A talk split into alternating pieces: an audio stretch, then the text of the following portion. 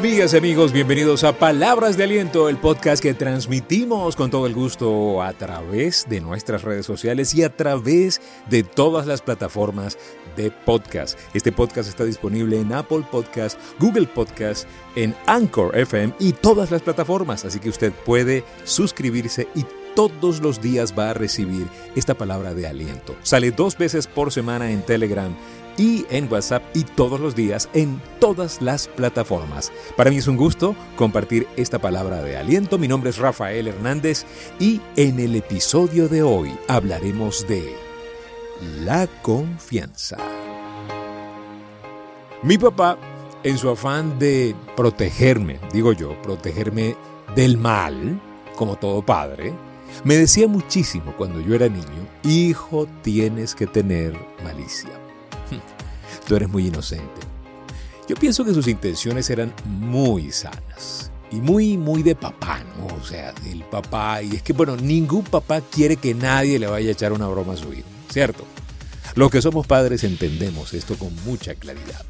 El reto es que sin querer, estamos instalando un chip peligroso en la vida de nuestros hijos y es el chip de la desconfianza. Así es. En nuestro afán de proteger a la siguiente generación, hemos cometido el error de construir una sociedad de desconfiados. Frases como, eso es demasiado bueno para ser verdad, o de eso tan bueno ya no dan tanto, o piensa mal y acertarás. Son frases lapidarias, son parte del paisaje cotidiano en muchos hogares. La primera escuela de todos es la casa, no lo olvidemos. Los primeros maestros son nuestros padres. Y entre 0 y 7 años se está formando todo lo que llamamos creencias en el individuo. Las creencias se forman allí entre 0 y 7 años. Las creencias poderosas y también las creencias limitantes. Hemos trabajado con mucha gente que ha logrado cambiar muchos paradigmas y ha logrado desactivar creencias limitantes después de adultos al hacer ese reset mental tan necesario. Le invito a que lo haga, a que revise sus creencias. Debemos aprender a confiar de nuevo. Pero Rafa, ¿y si me decepcionan? Mire, le voy a decir algo, pierde más el decepcionador profesional que el decepcionado por confiado.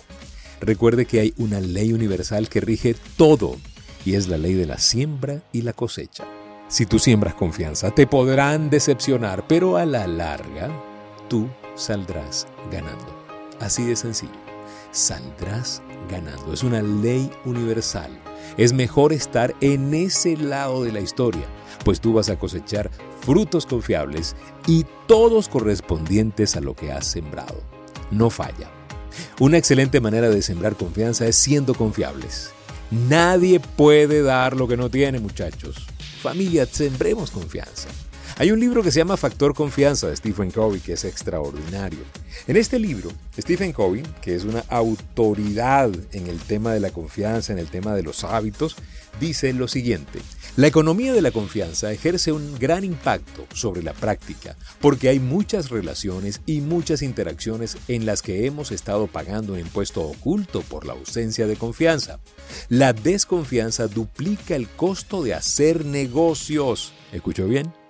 La desconfianza duplica el costo de hacer negocios. También creo que del mismo modo que los impuestos generados por la desconfianza son reales, cuantificables y extraordinariamente elevados, los dividendos de la confianza son también reales, cuantificables e increíblemente elevados. Cuando la confianza sube, se reciben dividendos que multiplican el rendimiento y que elevan y mejoran la organización en todas sus dimensiones.